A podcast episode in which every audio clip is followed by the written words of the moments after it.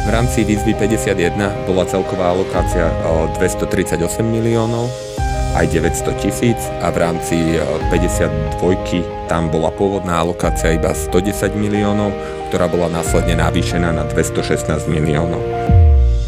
Pôdohospodárska platobná agentúra po navyšovaní alokácie pre výzvy označované ako štyri jeden štyri dva vo februári dvetisícdvadsaťtri aktuálne zasiela zmluvy žiadateľom a zároveň v niektorých prípadoch čaká na doplnenie údajov.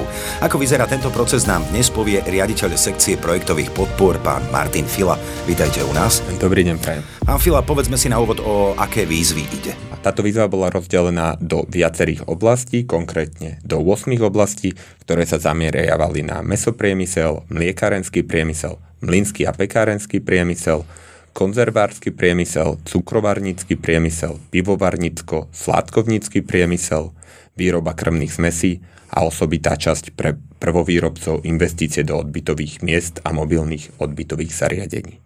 V rámci výzvy päťdesiatdva pé er vé dvetisícdvadsaťdva bola táto výzva vyhlásená tiež v opatrení štyri investície do hmotného majetku, pod opatrení štyri bodka jeden podpora na investície do poľnohospodárskych výrobkov. V rámci tejto výzvy boli, bolo sedem oblastí, a to špeciálna rastlinná výroba, špeciálna rastlinná výroba malí poľnohospodári, živočíšna výroba, živočíšna výroba malí poľnohospodári, skladovacie kapacity pre produkciu špeciálnej rastlinnej výroby a potom špeciálna rastlinná výroba, projekty do osemdesiat tisíc a živočíšna výroba, projekty do osemdesiat tisíc. Na čo je určená výzva štyri bodka jeden a na aký účel výzva štyri bodka dva? Mm-hmm. Výzva štyri bodka jeden bola určená na investície do zvýšenia produkcie alebo kvality v živočíšnej výrobe a špeciálnej rastlinnej výrobe, vrátane investícií do geotermálnych vrtov a s tým súvisiacich investícií. Následne do investície do výstavby, rekonštrukcie a modernizácie skladovej ich kapacít a pozberovej úpravy, investície v súvislosti s využívaním závlah, realizáciou investícií do existujúcich a nových závlahových systémov, investície spojené so zavádzaním inovatívnych technológií v súvislosti s variabilnou aplikáciou organických a priemyselných hnojív do pôdy, investície do zlepšenia odbytu, investície do zníženia záťaže na životné prostredie a v rámci projektov zameraných na rastlinnú výrobu boli oprávnené aj projekty a výdavky s pestovaním plodín na ornej pôde, trvalých kultúr a zakrytých plochách. V rámci výzvy štyri bodka dva alebo podopatrenia štyri bodka dva boli oprávnené projekty, ktoré sú zamerané na investície do hmotného majetku, ktoré sa týkajú spracovania, skladovania, uvádzania na trh a alebo vývoja poľnohospodárskych a potravinárskych výrobkov, na ktoré sa vzťahuje príslušná príloha zmluvy alebo výroby, spracovania, skladovania a uvádzania na trh. Aká je alokácia? Tam sa zvyšovala mm, tento rok, predpokladám. V rámci výzvy päťdesiatjeden bola celková alokácia dvestotridsaťosem miliónov, aj deväťsto tisíc a v rámci päťdesiatdva tam bola pôvodná alokácia iba stodesať miliónov, ktorá bola následne navýšená na dvestošestnásť miliónov. Pri oboch týchto výzvach je nutné si uvedomiť, že každá jednotlivá oblasť, na ktorú, na ktorú je zameraná táto výzva, má rozdielnú alokáciu. To znamená, že celková alokácia pokrýva tú výzvu unblock alebo v celosti, ale potom už konkrétna oblasť má vyčlenenú konkrétnu sumu v rámci tejto alokácie. V akom štádiu teda tieto dve zásadné výzvy sú momentálne? Tak v rámci výzvy päťdesiatjeden aktuálne prebieha kontrahovanie úspešných žiadateľov, to znamená takých, ktorým bolo vydané rozhodnutie o schválení a splnili prípadnú podmienku uvedenú v rozhodnutí v stanovenej lehote. pé pé á postupne kontrahuje tí, tieto subjekty v závislosti od toho, kedy im bola, kedy pé pé á bola predložená, prípadná alebo splnená, preukázaná, preukázané splnenie konkrétnej podmienky uvedenej v rozhodnutí, a postupne pristupuje ku kontrahovaniu teda týchto prijímateľov. Čo sa týka výzvy päťdesiatdva, tamto kontrahovanie aktuálne iba začína, pretože bola aj výhodné, vy, vyhodnotená v čase neskôr a predpokladáme, že prijímateľom by mali byť zacielené zmluvy o poskytnutí en ef pé po splnení podmienky uvedenej v rozhodnutí v najbližších dňoch. Mhm. Čo to znamená, že dostali rozhodnutia? Mhm. Rozhodnutie je nejaký výsledok celého konania žiadosti o en ef pé. V prípade, keď si príslušný subjekt podá žiadosť o poskytnutie nenávratného finančného príspevku, splní všetky podmienky, tak je mu vydané rozhodnutie o schválení žiadosti o en ef pé. Po prípade, v prípade, ak teda nedôjde k splneniu všetkých podmienok alebo je nedostatočná alokácia v rámci výzvy, tak je buď vydané rozhodnutie o neschválení alebo rozhodnutie o, o zastavení konania. Tam to už závisí od konkrétnych procesných skutočností. Čiže toto nie je zmluva, tá príde na radu až po splnení podmienok z rozhodnutia, o ktorom sme hovorili? Uh, áno, zmluvu zatvára uh, Pôdohospodárska platobná agentúra s uh, úspešným prijímateľom až, uh, až následne po vydaní rozhodnutia a po splnení všetkých podmienok. Má toto vplyv na termín vyplatenia projektu? Uh, termín uzatvorenia zmluvy uh, môže mať vplyv uh, na vyplatenie celého projektu, ale táto skutočnosť je závislá predovšetkým od prijímateľa. To znamená, že čím skôr si prijímateľ splní podmienku uvedenú v rozhodnutí, tým skôr bude zaslaná zo strany Pôdohospodárskej platobnej agentúry uh, zmluva a tým pádom až po uzatvorení zmluvy je možné podať žiadosť o platbu a tým pádom môže dôjsť aj k vyplateniu projektu. Čo ale v prípade, že žiadateľ na požiadavku o doplnenie údajov nereaguje? V prípade, ak žiadateľ nereaguje na požiadavku alebo na podmienku, ktorá je uvedená v rozhodnutí, tak nedôjde k uzatvoreniu zmluvy. Tá podmienka je, je nevyhnutné, aby prijímateľ splnil podmienku uvedenú v rozhodnutí v prípade, ak má záujem realizovať projekt a prostredníctvom zmluvy o poskytnutí nenávratného finančného prostriedku. Ak nedôjde k preukázaniu tejto podmienky, k uzatvoreniu zmluvy v zmysle platných právnych predpisov nedôjde. Aké najčastejšie nedostatky ste zistili?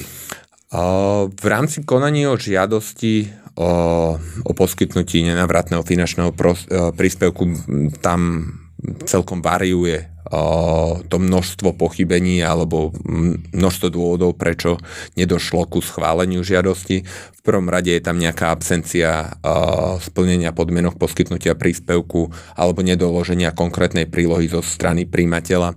To znamená, že v princípe tento problém môže byť odstrániteľný nejakým včasným konaním zo strany prijímateľa, predložením všetkých príloh, na ktoré ich ho Pôdohospodárska platobná agentúra vyzvala. Povedzme si ešte, čo bolo nové v týchto výzvach oproti minulosti. Zásadnou novinkou v rámci výzvy päťdesiatdva je aplikácia tzv. Katalógu. Tento katalóg je súhrn nejakých častejších alebo najčastejších vecí, alebo môže tam byť aj časti nehnuteľnosti, ktoré sú v rámci, alebo ktoré môžu byť v rámci tejto výzvy financované. Každá jednotlivá položka, keď si zoberieme naozaj niečo najjednoduchšie, tak napríklad ten traktor s konkrétnym výkonom a s konkrétnymi uh, inými špecifikáciami je ohodnotený v rámci katalógu na, určité, na určitú sumu, čo je maximálne nenávratný finančný príspevok, ktorý môže byť prijímateľovi poskytnutý. Na túto sumu neposkytne uh, pé pé á žiadne finančné prostriedky, ale podstatnou výhodou je, že nemusí realizovať uh, obstarávanie prijímateľ, to znamená, že celý ten proces uh, v prípade postupu cez katalóg sa urýchli, pretože tam nie je nejaký ďalší proces vo vnútri pé pé á a ani na strane príjmateľa alebo to obstarávanie musel zrealizovať on a tým pádom ten proces alebo tá cesta k následnému vyplateniu žiadosti o platbu je rýchlejšia. Podali sa, podarí sa rozdeliť celú alokáciu? V rámci výzvy päťdesiatjeden bol celkový celkový dopyt neprevyšoval alokáciu. To znamená, že bolo prijatých menej žiadostí o poskytnutie en ef pé, ako bol celkový počet alokovaných finančných prostriedkov. Tým pádom tam neboli nejakí neúspešní žiadatelia z dôvodu nedostatku finančných prostriedkov. Čo sa týka výzvy päťdesiatdva, tam bohužiaľ ten dopyt prevyšoval celkové alokované finančné prostriedky. To znamená, že sa že boli situácie, kedy prijímateľ aj napriek tomu, že splnil všetky podmienky poskytnutia príspevku a aj naozaj doplnil všetky podklady k žiadosti o en ef pé, nebol schválený práve z toho dôvodu, že tých finančných prostriedkov nebol dostatok. V takomto prípade pé pé á selektuje tie projekty tým spôsobom, že projekt s väčším bodovým ohodnotením je posunutý na kontrahovanie a je tam rozhodnutie o schválení, kdežto projekt, ktorý mal menšie bodové ohodnotenie, je vyhodnotený alebo je rozhodnutím neschválený z dôvodu nedostatku finančných prostriedkov. Kedy je posledný termín na doplnenie spomenutých údajov a ešte sa opýtam, čo bude nasledovať po tomto termíne? Mhm. Uh, tak v rámci výzvy päťdesiatjeden tam uh, už uh, takto v prvom rade uh, on, ten termín je pomerne dosť individuálny, pretože je naviazaný na, uh, na vydanie rozhodnutia a, a, a právoplatnosť toho rozhodnutia. To znamená, že tým, že tieto rozhodnutia neboli uh, prijímateľom zasielané v totožnom čase, uh, tak ten termín je, je pomerne variabilný. O, to znamená, že v rámci päťdesiatej jednotky by no, mala uplynúť lehota už tých posledných zmluv na predloženie alebo splnenie podmienky v zmysle výzvy v horizonte najbližších dní a v prípade päťdesiat, výzvy číslo päťdesiatdva tam ešte, ešte táto lehota neuplynula pri, pri väčšej väčšine projektov. To ale neznamená, že nám o, túto lehotu nemôže, to, to ale neznamená, že ten príjmateľ nemôže si splniť tú požiadavku alebo túto podmienku vyplývajúcu z rozhodnutia aj skôr. No, verím, že to žiadatelia zvládnu a že už čoskoro budú môcť čerpať financie z týchto dvoch výziev. Pre poľnohospodárov sú určite veľmi dôležité, tak ako aj ďalšie výzvy či priame podpory. O nich sa budeme rozprávať na budúce. Dnes ďakujem veľmi pekne za rozhovor riaditeľovi sekcie projektových podpor Martinovi Filovi.